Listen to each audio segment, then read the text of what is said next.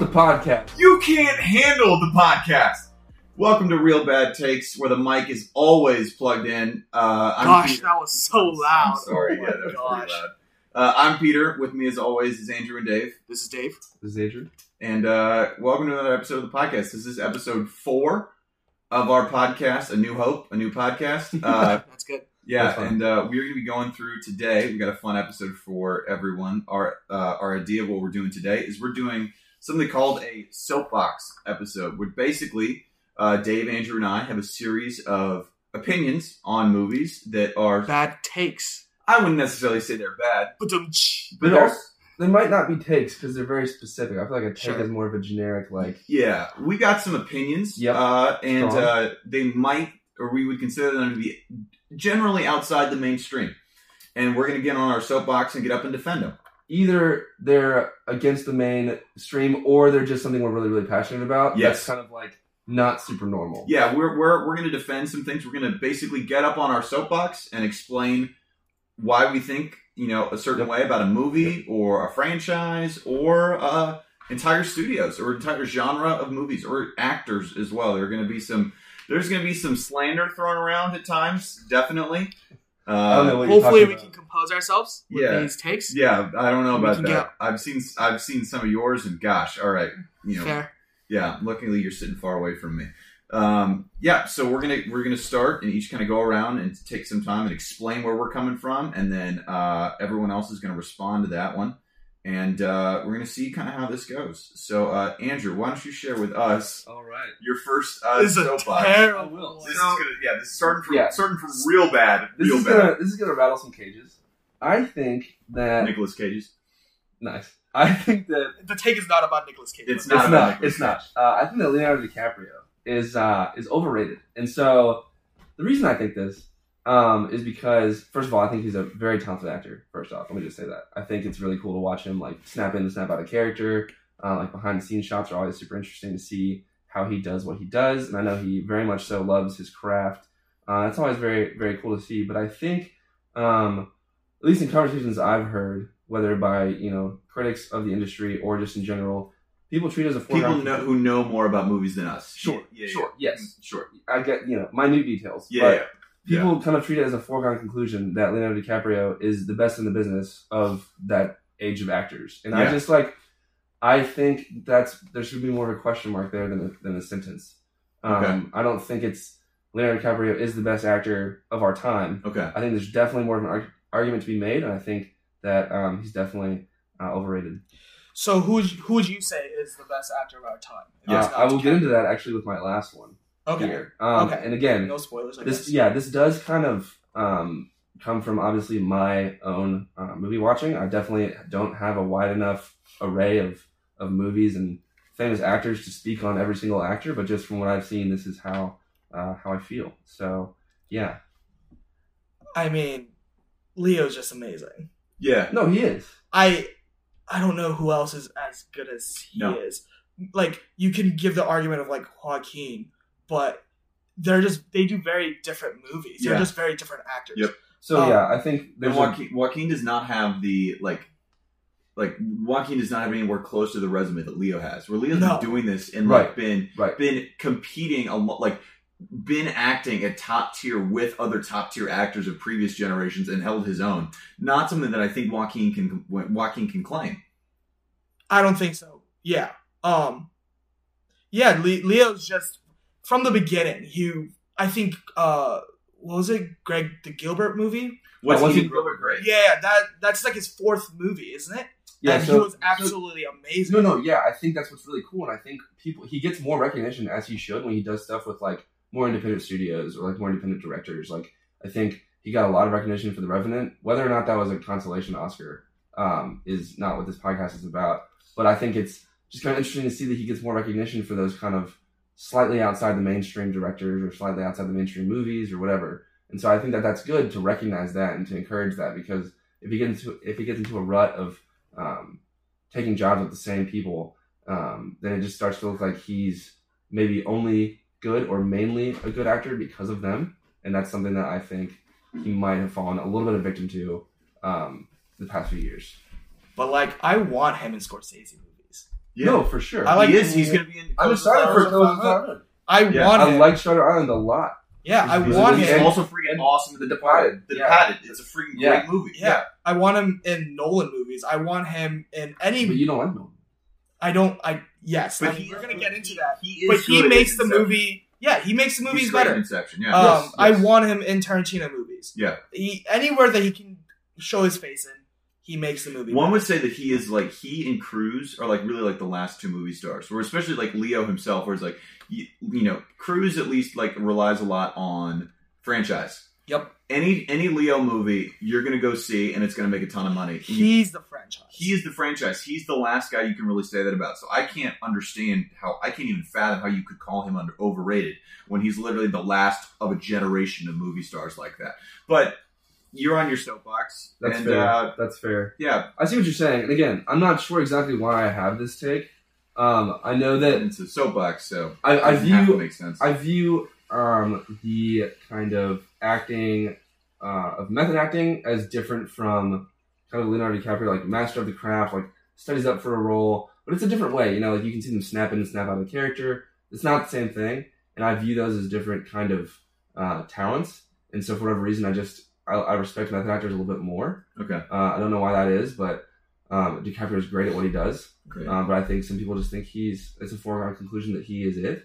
And yeah, I don't know if that's um, a decided conversation. But great. That's Well, that first take sucked. Dave, do you have a better one? Um, I don't know if it's gonna be better. It's definitely not. It is Um, I'm looking at it. It's not. So, I I do think that Matt Reeves' Batman, the Batman that came out in 2022, Yes. is better than The Dark Knight. Yeah. This, Boo. this is a wrong take. Um, it, ca- it I mean, it's totally my preference because of how uh, Matt Reeves portrayed Batman Sure. and portrayed Gotham. Okay. I think that's the one thing that Nolan didn't really do until Dark Knight Rises. Um, I the would, sense I of- would strongly disagree. of portraying Gotham. Yeah, I think the corruption of the Dark Knight, and you see the whole justice system kind of collapsing on itself. I think that's really, really Yeah, interesting. yeah. Yeah, but Gotham is clean and not that. As they're literally putting the it they're literally putting like the scarecrow stuff in the friggin' like in the first movie. They're doing No, that. I'm not. Yeah, yeah, but it like you see the opening shots and of the Batman, and it's like, wow, this is Gotham. I did. I and did when you when you see the Dark Knight, you see, oh wow, this is Chicago, or oh wow, this is New York. It's that is what Gotham was based off of. So I mean, sure, but like Yeah. just like how I like Tim Burton's uh, Batman a lot with uh, Michael Sure. Keaton. Michael Keaton. yeah, that's a good one. it's it Gotham is a character in both of these movies. Um, and I think it's something that Christopher Nolan just doesn't So really do. So this is a so Um, uh, interesting enough. Uh, the movie is called The Batman, not The Gotham. So I appreciate that you well, saying. I'm I'm, I'm going to continue. the Gotham in the Batman? yeah, that's weird. It's a city. Oh, Um, wow. Oh, it's a character. Yeah, yeah, yeah. Oh, It's, it's, okay. it's Oh, so. got it. Gosh, yeah. Wow. Okay. These deep movie snob takes. Wow, it's just out. You know how I be. Yeah. Um, Is the rain also a character? wow. the rain Is is the a, Batmobile a character? the rain is a character. Wow. It, it portrays the the the Stop deep Don't- don't even- sadness don't of the. Gotham people. Okay, Oh you asked. real quick though, before we talk about the superhero aspect, which I think is very important in the Batman and just the Batman movies as a whole, Mhm. I do think I have my own critiques of the Batman uh, in terms of as a movie, not even as a portrayal of Gotham as a character or Batman himself, but even as Yeah. a, as a pacing movie. Like the pacing of it felt really weird to me. The Sure. fact that um, you know Catwoman was there and she kind of had this whole subplot dedicated to her that was kind of I feel like it was inserted into the movie. I felt like the chemistry was not fantastic. I I very much disagree with that. my my I disagree with the chemistry. Their chemistry was way better than Yeah. I thought. Yeah. My my last part is that I think the third leg of the movie is just so aggressively not a Riddler thing to do. And like Yeah. it's a very much a Joker thing to do. It's even a Bane thing to do. It's even it's several other bad guys. It's like much more their style. What what is a Riddler thing to do? No, uh, well, the whole first part of the movie when he like leads him along this journey of discovery about Yeah. how corrupt that I thought that was really really good. Like Yep. in that scene where he's standing in the middle of all his whole project that he's put together, and he's watching you know old films of his parents and realizing that like the corruption runs so deep Yeah. that even the Wayne family was not above it all. I think that was really good. Yep. And I the movie had me right then. Yep. And then it felt kind of just the I don't know the tonal shifts of like the Catwoman part coming in and discovering her dad was you know the mobsters and stuff like that. Mhm. Felt a little bit choppy. The and God, then- there's some Godfather references though there True, that are really true. cool. Yeah, but it just felt choppy. And then they discover this guy's Discord server, and then they discover that's basically what Yeah, it was. It's, it's basically a Twitch stream. yeah, Uh, yeah. It's very much a Twitch. and then and then they discover that he has this whole bomb plan. And so to me, it's like, Yeah. you know, you see, I would I would see that from anybody portraying the Joker. I would see that from anybody portraying, um, I don't know, really a lot of other bad guys would do that in Gotham City, but not the Riddler. He's so psychological. He views him and Batman as like two sides of the same coin, talking about you know them helping each other out. Uh, I thought that was really good, and even their confrontation is really cool. But it just felt so like detached from what I felt like the rest of the movie was trying to put together, and that's my that's my main critique with the Batman. Okay. Um, I mean, those are fair critiques. Um, Also, it's three hours long. I just want to throw that. I Also, oh, it's- with- also, I, I think I'm more at with the three hours long bit thing. I think I'm more. I'm happier that it's three hours long yeah. because it's just setting up so much of the world of Gotham, and I think it does pretty well Mhm. by bringing out the Penguin. Uh, I know it does kill Falcone, but bringing out Falcone and the whole underworld there. Yeah. I think it does a very good job, and I think I think like maybe you could have cut twenty minutes out, but I think the three hours was very worthwhile But you're personally. also, you're also stacking up against the Dark Knight, so even if the So Batman, so Yeah, so this go is ahead. where There was no no school bus robbery scene in the Batman, so good. which is like So like there's no scene like that where I'm like, oh my gosh, I want to watch this 50 times. There's no. you wouldn't like want to see see the uh, when he um interrogates uh Riddler fifty times. I've watched that several times. Yeah, because but that's like not. They're like, both just amazing in that. No, but scene. that's different. Which That's like this is good acting, not like this. Bruce. Yeah, Yeah, Wayne. yeah, Yeah. I mean that's that's fine, but like that's not like that's not just like that's not like awesome. Also, like, the five ending scene like where he just where Batman just beats up all the goons, and That- basically But it was that's an awesome yeah. scene. going back to what I was saying. They artificially created that crisis so Batman had goons to beat up. Is what it felt like because they didn't introduce anything about the last bit of the movie until five minutes before it happened. But like you, like you're not gonna. It, the movie is a mystery movie, right? Yeah. It's not going to show you everything until the very end. No, I understand. It's it's a detective movie. Yeah. It's not the classical. Yeah. Sure. Here is the plot of the bad guys. Here's Yeah. the plot of the good guys. You're following Batman, which is another thing why I think it, the Batman does better than Dark Knight is portraying Batman. Um, Well, it doesn't it doesn't do a good job of showing Bruce Wayne. so I actually have I actually thought about that. I think it's better in a way because this is year one or year two Batman. He's very early Yeah. in his ropes. Yep. Um, and we all even even in the dark Still uh, earning his wings, if you might say. Ooh, Yeah. Cringe. Um, um, and even the three, uh, the trilogy that Christopher Nolan makes even kind of points at this, where his mask that he wears isn't the Batman, but it's Bruce Wayne. But we get to see that proven by him being Exactly. But this is, but this I think it's going more in, in depth to how Batman r- really is. He's not used to portraying the playboy yet. He's not por- used to it yet because he's been secluded all his life, and now he wants to fight crime. Are you Um, reading that in, or did you read that somewhere? Because if you're reading that in, I feel like that's a lot of credit to give Matt Reeves. That's all I'm saying. I don't think it's a lot of credit to me, uh, give Matt Reeves. Also, that that's kind of the whole thing. That kind of, I mean, that's what I got because like even when he tries to escape the police, he doesn't do a great job. He gets hurt. He's not perfect. That's true. It's his, this is very early on in his career.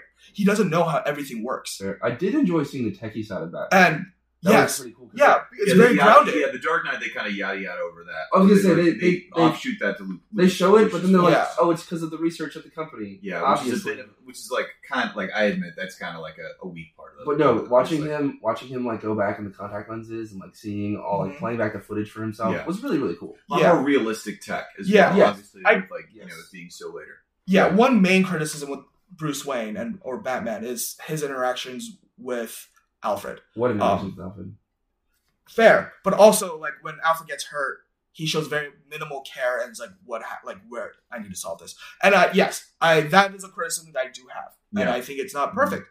But also, he's a very like. Then I will give my I excuse just of remembered that. right now when you brought that But- up that Alfred was in the movie. I was like, who Right. plays it? I thought it was Andy Jeremy Serkis. Irons. And Andy I was like, Andy Serkis. Yeah, Yeah, He does a great job for all four minutes of his screen time. Yeah. It's phenomenal. It's Honestly, yeah. some of the best four minutes of the movie. Yeah. But I just, I, do- I don't get.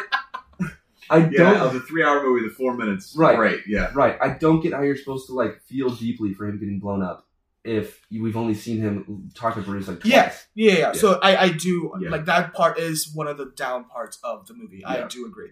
Um, and also this is not a perfect movie. I'm not saying it's perfect. I don't think The Dark Knight is a perfect movie uh, either. It's a heck of a lot closer. It's- to Well, movie. it's called The Dark Knight, but it's about the Joker. Great. So Well, okay, that's a different soapbox. No, it's not a different soapbox because it applies to Yeah, why I like the Batman okay, better. But, but we're talking about we're talking about what's a better Batman movie. You're saying is a better movie. The Joker, like the Joker in in the Dark Knight, like Heath Ledger is like a top tier movie villain of all time. Paul Dano's Riddler is great, but it's nowhere close. No, it isn't. And also, I want to say, But also, I would say Robert Pattinson as the Batman is very good. he's he does a great He job. does an, Yeah, he he's does an amazing job. I don't think he. I don't think he. Him plus Dano does not equal Heath Ledger. I think Heath Ledger No. is still way better than both of those I, performances. I want to say too about your mask comment. I agree, and the Dark Knights show it well because I think there, we get to see a dichotomy in each of those movies. Like he, I understand like it picks up later in his story, I guess. Um, but I think like from the get go, you get to see that dichotomy of him as Batman versus him as Bruce Wayne, and like it, it's just. I think it kind of bit off more than it can chew in some areas, and I'm worried for the next one. Well, we can uh, agree to uh, disagree. Oh yeah, that's going to be a theme for this. On one. the Yeah. on the Peter soapbox. All right, this is uh this is one that if you have known me for any amount of time and this movie's come up, I absolutely some hate takes. this take. uh, so uh, the film La La Land, uh, which is a movie uh, directed by Damien Chazelle, uh, it's a really great movie. It's a lot of fun. Uh, I love jazz music, and so this movie it's r- really got me in all of the feels. It's obviously Ryan Gosling is incredible. Emma Stone is you know very charming. You you love their relationship. The music is great, and the ending, the ending of the movie It's so poetic. is so awful. It is a dumpster fire of an ending to a great movie.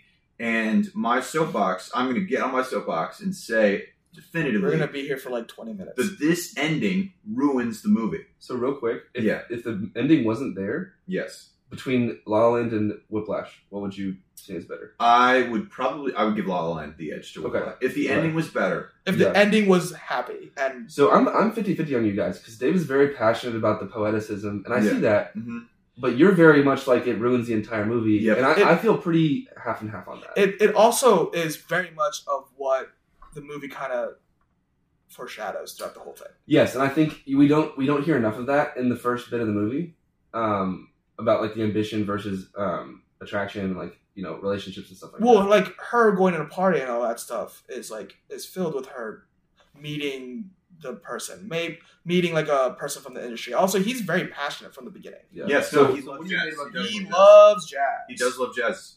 As do I. I don't love jazz Yeah. as much as he does, but he really likes he really likes music. So what about the ending? I think specifically? it's just really frustrating because I think we're, we're the the two plus hours that we or however long the movie is, we spent a long time getting invested in their relationship mm-hmm. and kind of seeing how they both kind of grow together and kind of see the importance of each other. Where they're like both very at the beginning of the movie, they're both very self centered, independent people. And as they get to know each other, as they fall in love, as they spend time together, we kind of get caught up in this kind of storybook kind of around Los Angeles, where the, you know they're dancing in the planetarium. That it's Great their- scene. yeah, no, it's a Really gorgeously cool. shot Really and directed scene, and it's you, you get caught up in all of this this romance, and you see them both. You see the, the conflict of them both, um, kind of figuring out what they want, and you know pursuing each one of their dreams individually, and kind of the the like the tension of like the classic tension that's there in a lot of other similar romantic movies, where the, the tension between do I go with my dream or do I go with the person, and I think it's really frustrating that the movie then ends with uh, Emma Stone's character being an actress with a, with a son and with Mhm. with another I think another actor or someone I don't remember. Yeah, it's It's not very. very vague because it's literally mm. five minutes. and Yeah. it doesn't really explain who they're with at the Yeah. end. It that- that's that is not. That's not the important part. The, yeah, the point the is important part is that they're not together, right, which and they're not. and they could have been. they could have been. Yes, if And she'd gone to showing Paris, what, had- showing yes. what could have gone yes. them. But it but it is incredibly frustrating, I think, because there's so much time and emotion invested in this relationship, and then to have be like, actually, yeah, this meant nothing the entire time. They were never going to do this. And- Well, it means something. Also, like with the whole relationship not working out, and you're very invested in it. Isn't that most relationships? Yeah, not not any. I personally have not been in any relationship that fell apart after dancing in a planetarium, and it's like part of it is like it's supposed to be like you're supposed to suspend disbelief, where it's like there's no way there like there's no way people are dancing in traffic in L.A. Like a lot of it, it's a musical. yeah, it's a supposed- musical. It's supposed to be kind of this this dream state. It's supposed to, like it's supposed to not be realistic at all, and they only choose to be realistic at the exact ending of the movie when the entire point of the movie is for it not to be truly realistic. And then at the end that they say, "Oh, this is realistic now," just to piss everybody off and say, "Yeah, this relationship that you care about now Piss it you off. nothing." I do. Piss me off and a lot of other people. What I do you. think is interesting is the part where they're talking about what they go, where they go from here. So Yes. they have broken up. He drove back to Yes. tell her about the callback. hmm Takes her to the interview. She nails it. Yes, They get really Great excited. scene. that is Great a great scene. scene. Again, Phenomenal it's a great, scene. it's a great movie except for the ending. Yep. The ending Always just So, takes- so they go to the park and they're like, it didn't win. I'm talking about her. That scene. Oh Her yeah, yeah, yeah, yeah. She, She, definitely won Best Actress. She did win Best Actress. Yeah, Yeah, yeah, deserved yeah. it. Mhm. It Um, also did des- deserve to win Best Picture, but Wow. it didn't. that was pretty tough." Ugh. Um, but basically, like when they go back and they're talking about where do we go from here, and I think what I missed the first time was he feels so bad about missing her play that he doesn't feel like he can ever make it up to her, and it's just like you're so much better at this than I have been at achieving my dream because he fell into the whole fame thing. Yeah, That he's like, you need to go do this, and I'm just holding you back. And I think I missed that the first time around, and it's kind of like, it's really interesting to see his kind of. It's not self-loathing, but it's really just like, it's a dose of, a dose of realism. Like if we're both going to pursue this, she's better than I am at it. And what really happened was he just ended up taking the fall for it and splitting. And then it goes back to see what could have happened, where he makes the same realization Yeah. of she's better at her dreams than I am at mine yeah, and just hitches his wagon to hers, and they live what looks like an amazing life together. yeah. It's also him realizing that she's more important to him than his career. yeah. I, Which I is a liked it a lot the second time around. I don't know. I still, it still just bothers me. They're I when see both, that. but both characters aren't happy at the end of this beautiful kind of movie where you like it's it is a fantasy where you're like it is the idealized version of LA. It's And he and he has a fantasy at the end. I know, but it's just really frustrating that that I know what movie- you mean. Yeah, yeah. Where like I didn't need it to be like a cheese ball, you know, kind of you know bland rom com ending. Yeah. Like I think there was a way to do it that was really compelling, and I think that they just kind of he he chose to kind of have the the bad taste in your mouth ending in order to you know I don't know chase clout or kind of I think he the he wrote the ending to the movie before the full movie itself, where I feel like those characters were not were not in that place that they that, that they could have been. I don't But- think it was true to characters. But like if it I think he I think he goes to Paris. if it if that's it my that's if my it- biggest problem. I think he goes to Paris. Oh, if it ended I'll go to Paris. Yeah, of Oh. course you go to Paris. Yeah. yeah, Even though it is France, but I mean it's Paris. but, but like We're if not- Emma Stone was like go to Paris. I think Oh, you- I'm going to Paris. You're going to Paris. I think we would all go to Paris. yeah, Um, with that ending, um, you wanting a happy ending, I do I, want a happy ending. like- I always want a happy ending. I think if it was happy, it doesn't. The the the theme, the lesson, per se, yeah, it doesn't hit. what hit? Like the lesson of like lesson, love is better than ambition. It doesn't evoke It- as much thought if it- you get the payoff. Yeah, I think. or maybe maybe if you could have flipped the ending where it's like he he's like with her and, And has he's the sad. fantasy and he's but he, his his fantasy where he like follows it and he thinks he's great and it's actually really sad and then he goes and then you find out that he actually did do that that he went to Paris and he's just like goofing off at some jazz club with some friends and he's like look at the life I have it's so much better. You could tell the same message with a happy ending and it would actually be more true. to It's not as. It, I don't think It's it not sticks as well. yeah, it doesn't stick as Because well. again, it's still bothering you to this day. It's still so, bothers so to that point, it's still stuck with you. That's because so- it's bad. Well, see, I I see the merit of the ending. First time I saw it, same reaction. Hated it. Okay, I I hate it a good bit less now. okay. Um, but again, it's I just absolutely love the ending. I think it's a perfect ending. I think if anybody else but Ryan Gosling was that guy, it'd be a lot better. I I, Their chemistry's okay, but I his singing is less than okay. His voice is a little weird. I don't know if that's his actual. It's not his Okay, real so voice. uh, this is His this voice in Crazy Stupid Love is, is different. not in his real Nice. voice. He's a little bit more husky. but Yeah, whatever. Yeah. So don't talk to me about Ryan Gosling in this movie. He's freaking awesome. Oh no, yeah. uh, so I'm just. I just- love this movie. It's a good movie. So what would you give this movie out of five? If there was a happy ending, it would be a five star movie. Uh, This is not like what you think this movie is, like how good it is. It's like how much you liked it. That's the five star rating. I would. It would. If at first, I would rewatch. It would be a classic rewatchable movie for me. Yep. It is. It would be hard for me to rewatch it again because of how I know it ends. It would be hard for me to get So invested. what would it be out of five? Uh, it would probably be like a three and a half, four star. Oh, four. Even right now. Even right now, like a three and Okay. a half star movie. So Yeah. if the ending only takes off a star, I mean that's a little hefty. that goes from like top tier. I yeah, love that this does. movie. I no, want to yeah, that's, it. That's pretty- that's, that's that's, pretty that's, hefty. pretty deep. Yeah. Like if you if you put it to ten, it's I like saying, seven. The last eight Yeah. minutes, the last eight minutes take it from a ten to an eight. That's kind of yeah. Yeah, that's pretty. St- well, like Whiplash right now is a four and a half star movie for me, Whiplash is so good. which is so good. Yeah, yeah. We don't need to talk about that. Yeah, They're both Yeah. four and a half star movies for me. No, La La Land ekes it for me. La La Land would be a five, and it bumps it down to a three and a half or a four. So, Yeah, La La Land Wow. was four and a half. yeah, Yeah. that's fair. mm-hmm. alrighty, uh, Andrew. All right. Yes, with uh, soapbox number two. Soapbox number two is a little bit more commonly held, but I feel more passionately about. This is probably my most passionate take, if not my second one on this list. Um, so it's definitely not true. You, I've heard more passionate takes than this one, but this is true. okay, I've so heard you have. yeah, yeah, so this is going to be a showdown between Andrew and Dave. yeah, So- No, it's not. Well, no, because you don't, you haven't seen this. I have not seen this movie, so that's why I'm going to step aside and let you two talk. about So we'll we'll be civil. Uh, in definitely not. You were not civil In when you watched. When you 1968? watched Yeah, movie. I was. was I actually watched this movie yesterday, we Yeah. watched this Um, movie yesterday. and he decided to come in halfway through it. It was not halfway. um, it was less than halfway. Sure, and he decides to try to ruin this movie for me by Yeah. just talking about how much it sucks Yeah. um, throughout the whole thing, and yet I still really, So really the like movie this is 2001: A Space Odyssey. Yeah. um, so yeah. Dave knows he needs to like it. I think is why he does. That But the is reason- slander. Kubrick film. So yeah. right. I So- love Kubrick. No, I also really like Kubrick. I like Clockwork Orange. I really like The Shining.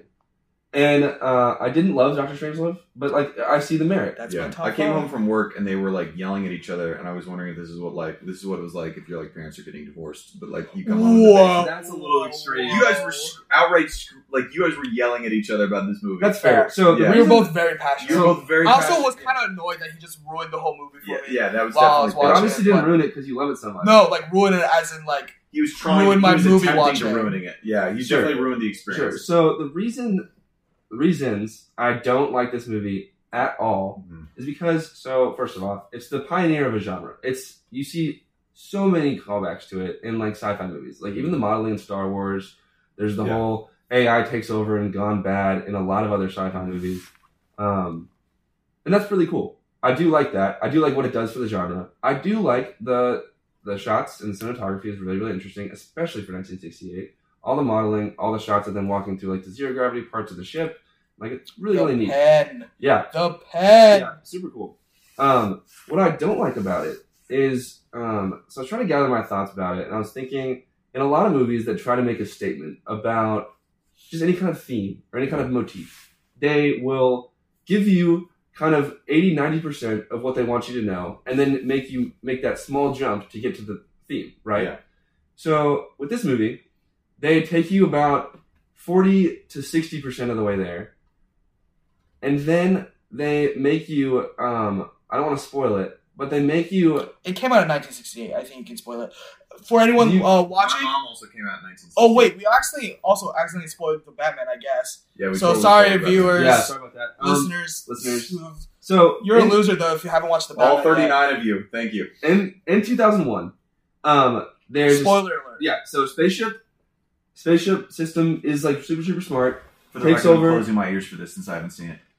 Okay, so takes over, um, and the mission is to go find another life in the galaxy, and the other life is uh, they've found is this um, big monolith, this big kind of stone So they know that there is life, because um, of and the they monolith.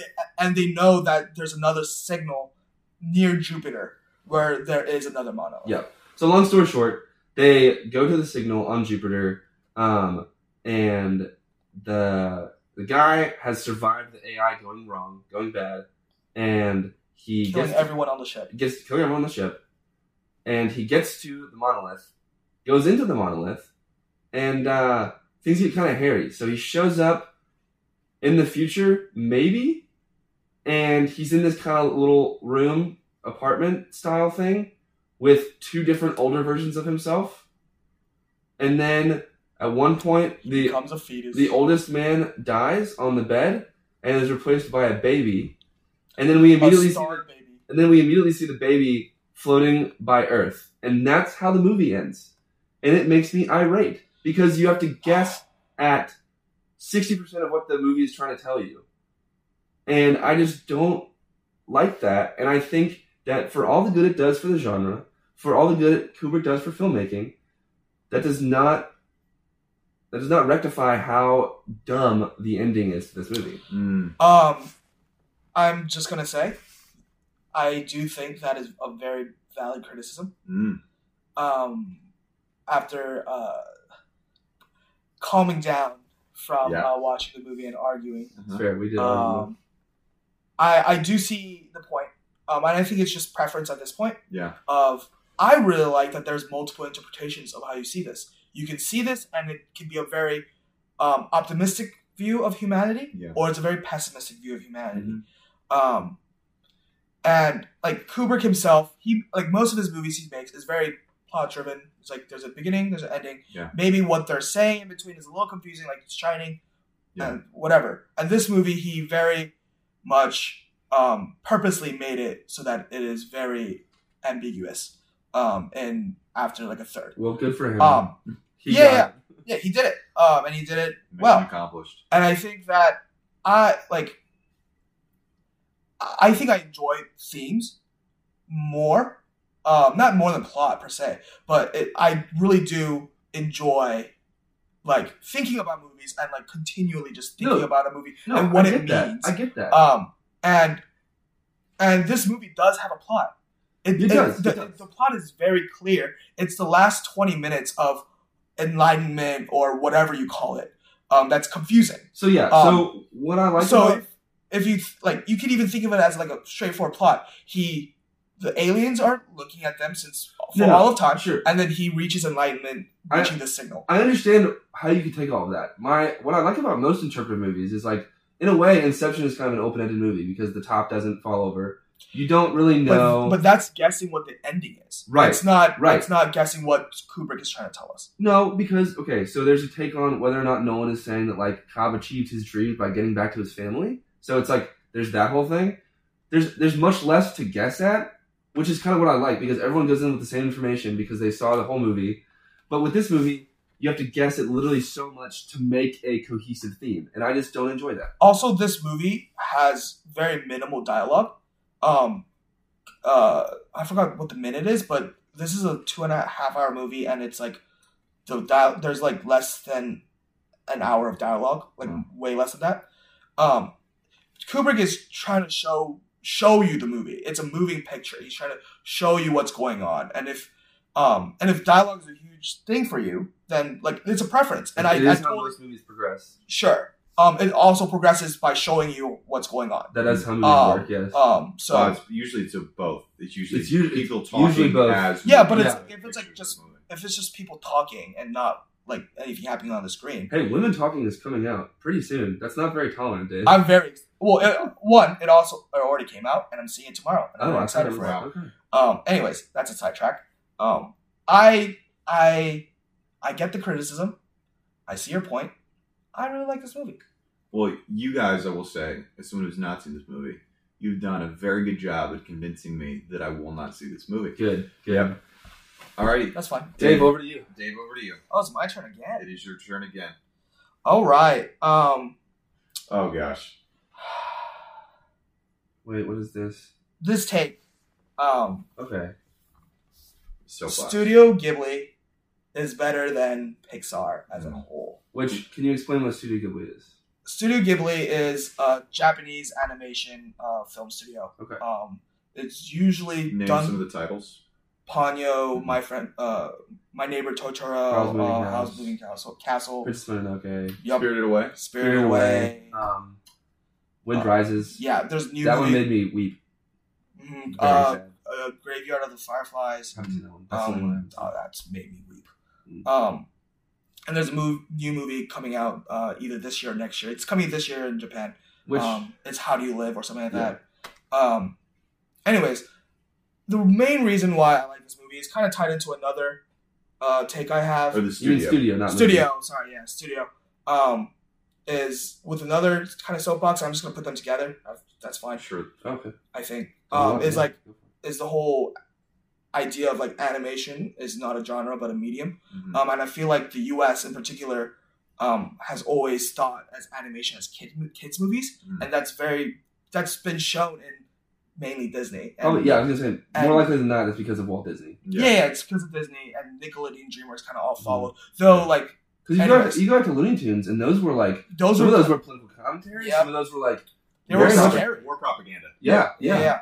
Um, which yeah, like very Disney. serious things in the lens Yeah. of a, in the lens of a much you know Yeah.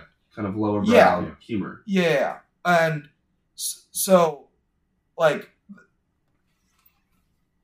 and Pixar does like does make great movies. I'm not saying that Pixar sucks. My fifth favorite uh, movie is Ratatouille. Yeah, there's a disturbing Um, lack of Studio Ghibli in your well, top on five. my honorable He's mentions getting there. okay, is Ponyo. I That's absolutely true, love but- Ponyo. higher up on your Um, list is Ratatouille.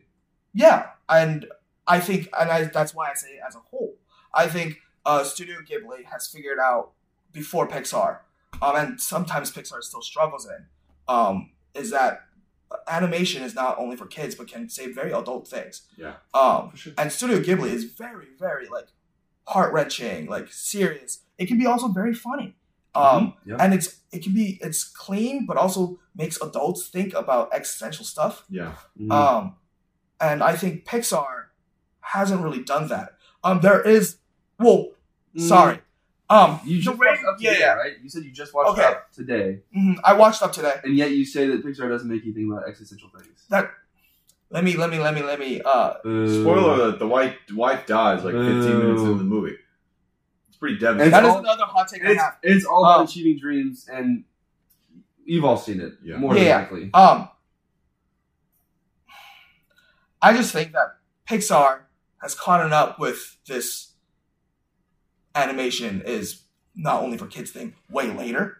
Um, and that's a reason why I love Ratatouille because it doesn't seem like it's only for kids. The way it's uh, set out, the way the plot structure is, is not is not simple. It's very complicated and kind of builds on each other, um, and kind of goes in different ways in its character building. Rat making food. But if it's that, then it could have ended where he uh he makes the soup. He fixes the soup. No, and the because he movie has to prove there. himself as a rat making food. Then it could have ended with him and Linguini. Okay. Yeah, but then it becomes a lot more than that. Um, Uh, so I will, I will say, uh, just as a just to, to get some background, uh, the one Studio Ghibli movie I've seen. we don't need this background. In I- I- Espanol. I- I- no, I so yes, it was a. Uh, I saw it in a Spanish class my junior year of high school. So it is. Uh, it's originally in Spanish.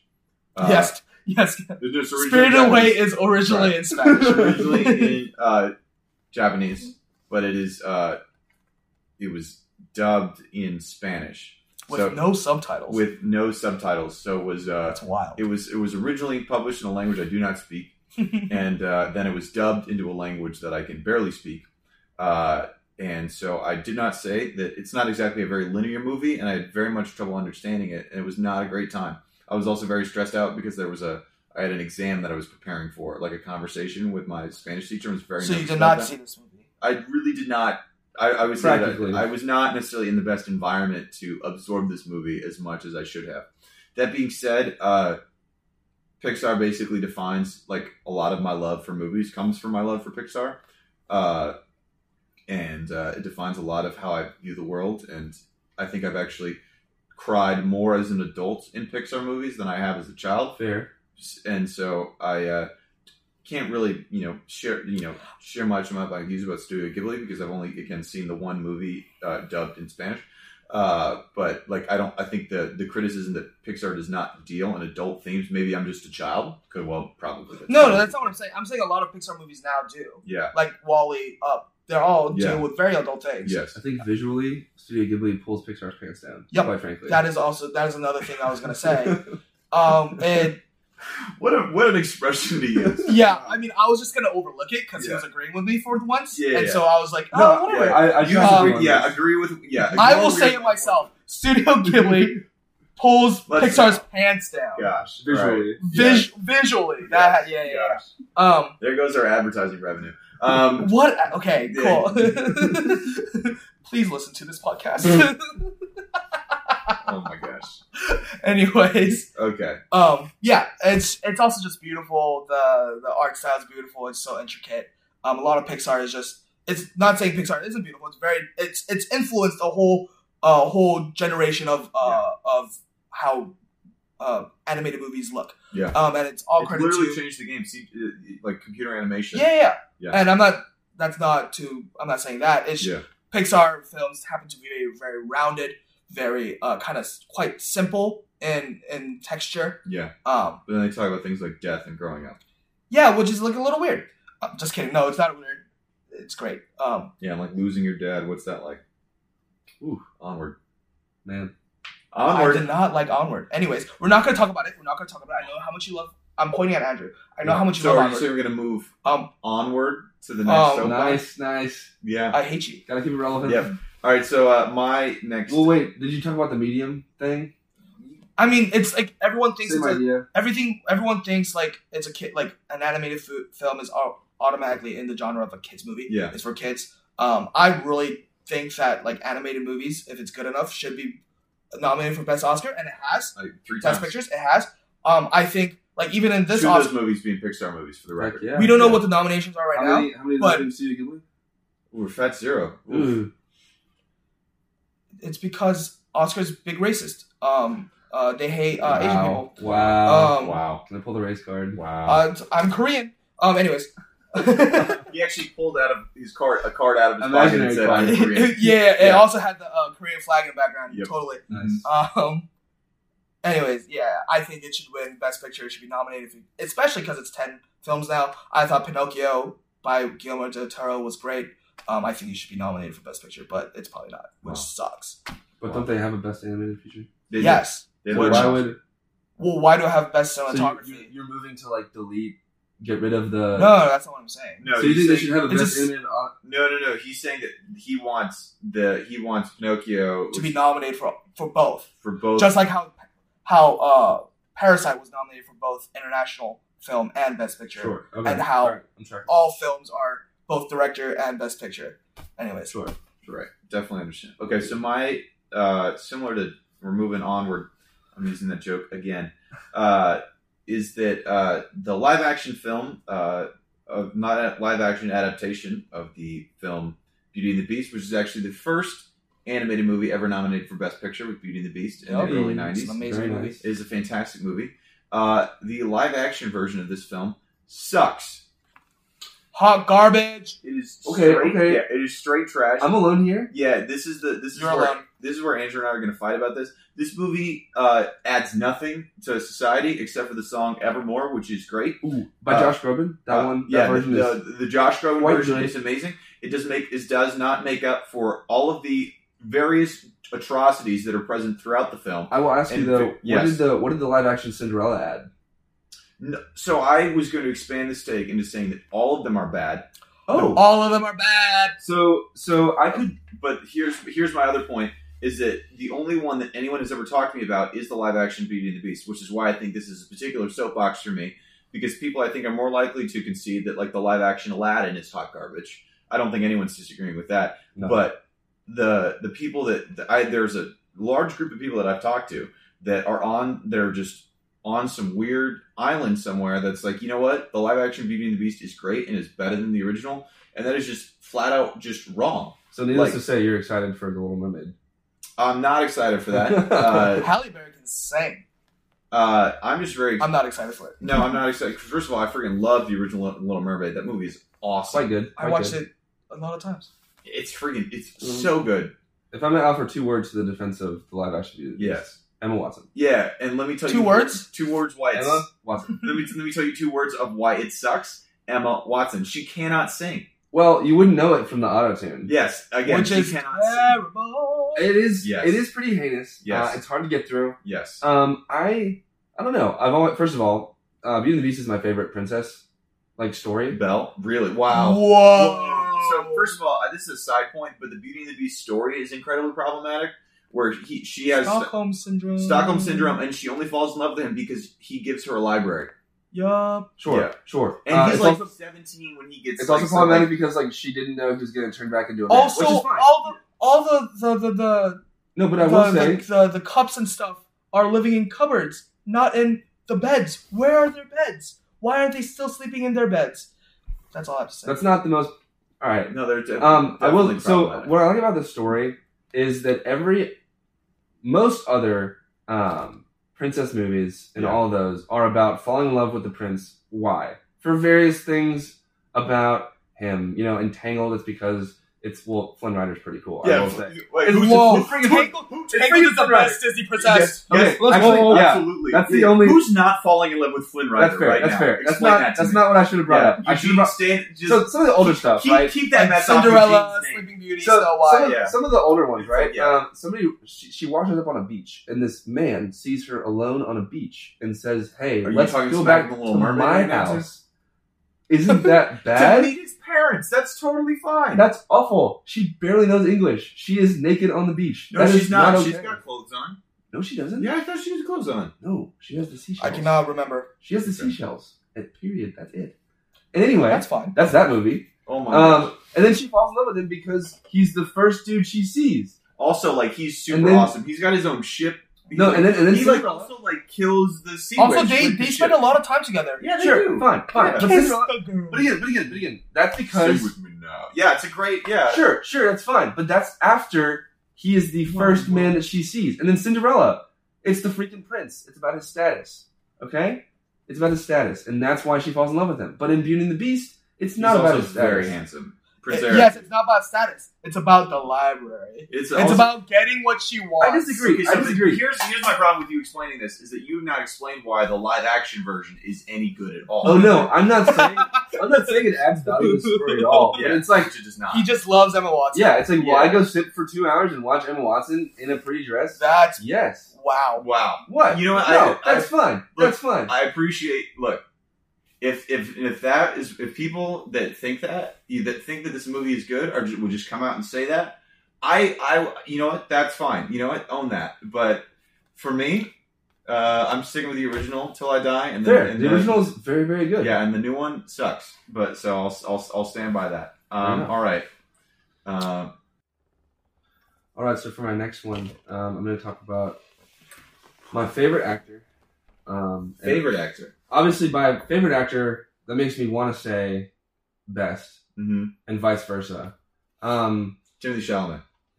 how'd you know? Love, love Uh, me some Chalamet. no, I do not. I just definitely don't. Shimmy, shimmy, yeah, shimmy, yeah, shimmy, yay. Uh, so I'm going to talk about Christian Bale.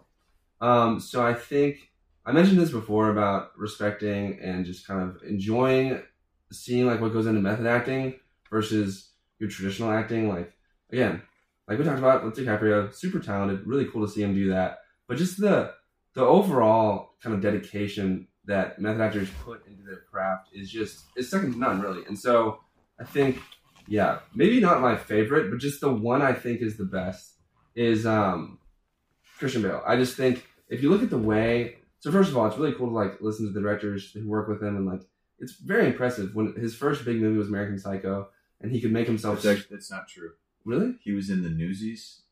oh, okay. He was Yeah. also in uh, Empire of something. The Sun? It's us- uh, Empire of the Sun. Okay, well, I guess when his career really took off, because this was like a career breaker bust Sure. for I this. remember seeing him in the Newsies in eighth grade, and uh, Well, no one ru- cares about what you see. Yeah. This is Andrew's time. No, no, I'm just Yeah. saying it almost ruined the Batman for me because it was like the guy, main That's guy from the Newsies. That's and he was not a good singer, and then he was Batman. Yeah, that's was- right. The took- Batman is better than the Dark Knight. it was just a hurdle to. Wow, shut up. Shut up. Um, so I just think like just hearing about how he could make himself sweat at the same point of every scene that they were doing, like just how much he puts his body through. So he started out um, getting very, very bulky for American Psycho.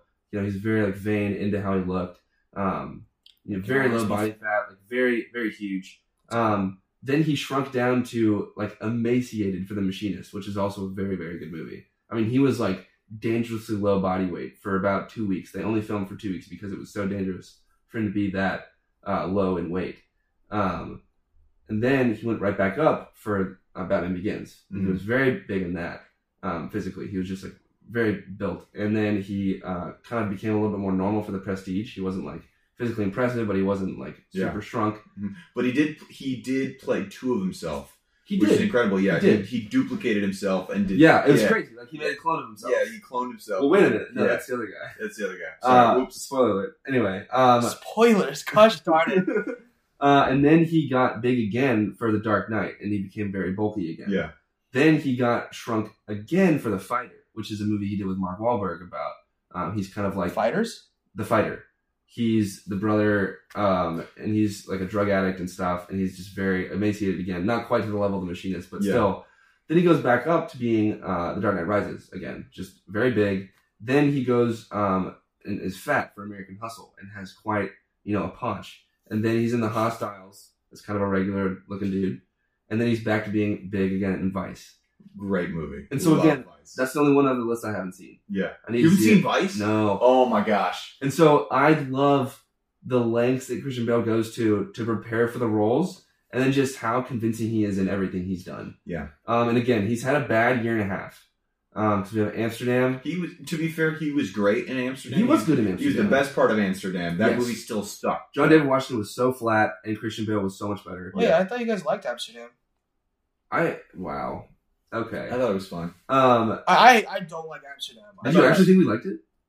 You guys were I I bagging on me for not liking it. I saw No. it. It was fine. Yeah, yeah. That's that's for Anyway. that for that cast. I mean, I'm glad you guys came around. I liked but- Taylor Swift getting hit by the car. Let's just Yeah, say that's the best part of the movie. Um, Okay.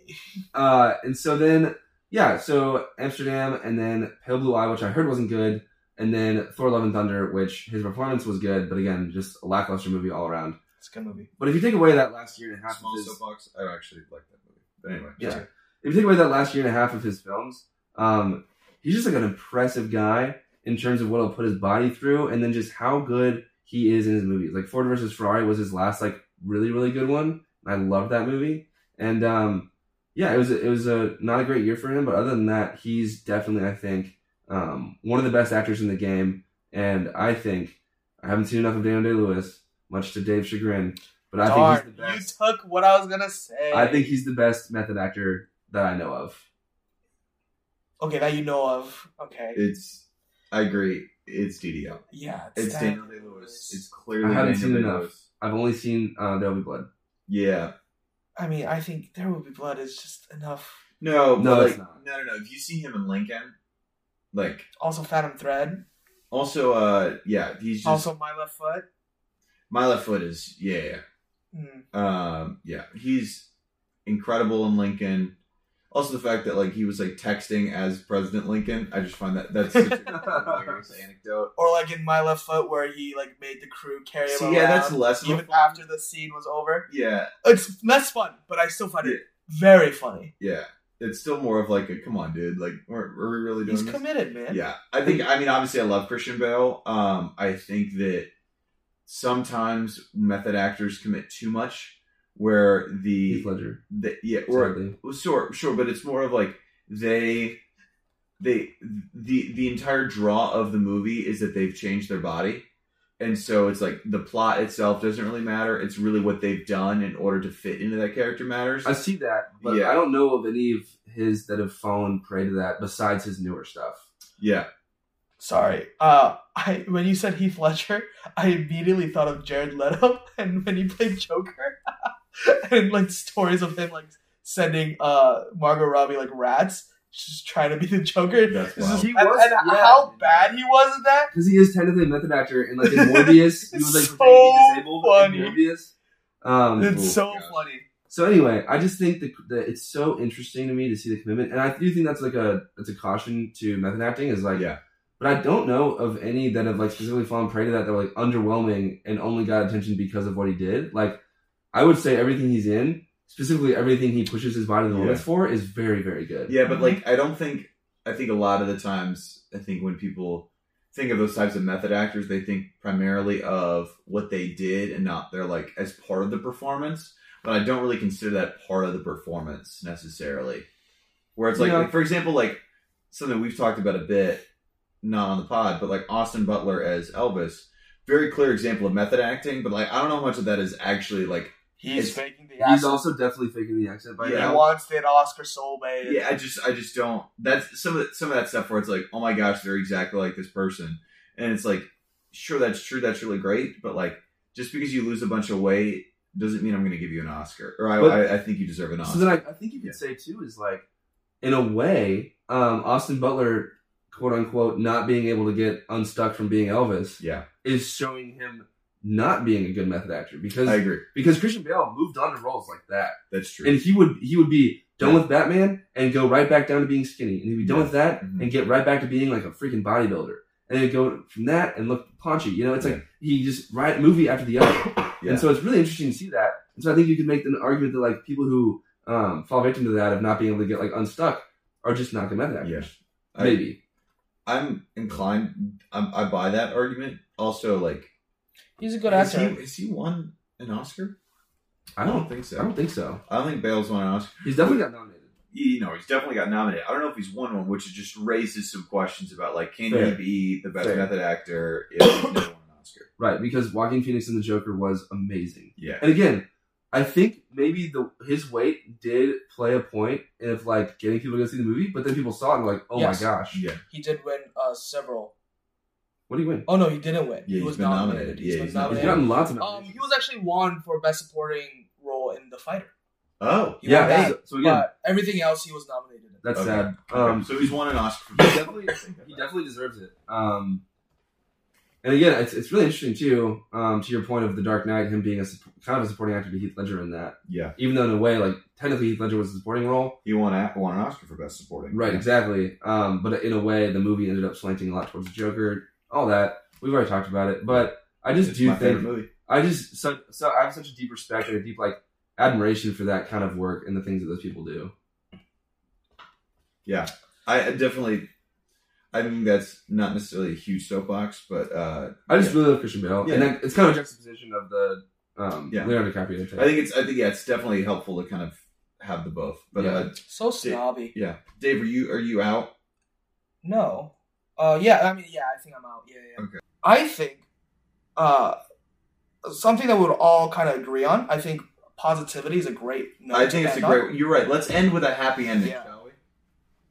Uh, so this is a movie. That's I just got that with the La La Land. I hate you. yeah, Anyways, nice. I'm really great at segues. Um, so uh, this this hot this soapbox is not necessarily something again that any of us will disagree with. Um, this is some this is just a movie that I don't think gets any love at all. Like I don't think it's talked about that much. But this movie was a big part of my childhood. I think it kind of gets swept under the rug on like a weird time for Disney. But uh, Meet the Robinsons is a top tier Disney movie. Great. It is high Great key movie. slept on.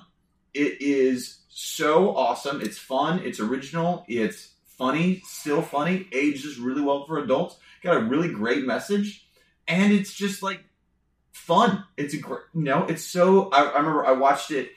At first, I watched it in 3D when I was a kid. It was the first movie I ever saw in 3D. I remember like the opening this scene. movie was in 3D.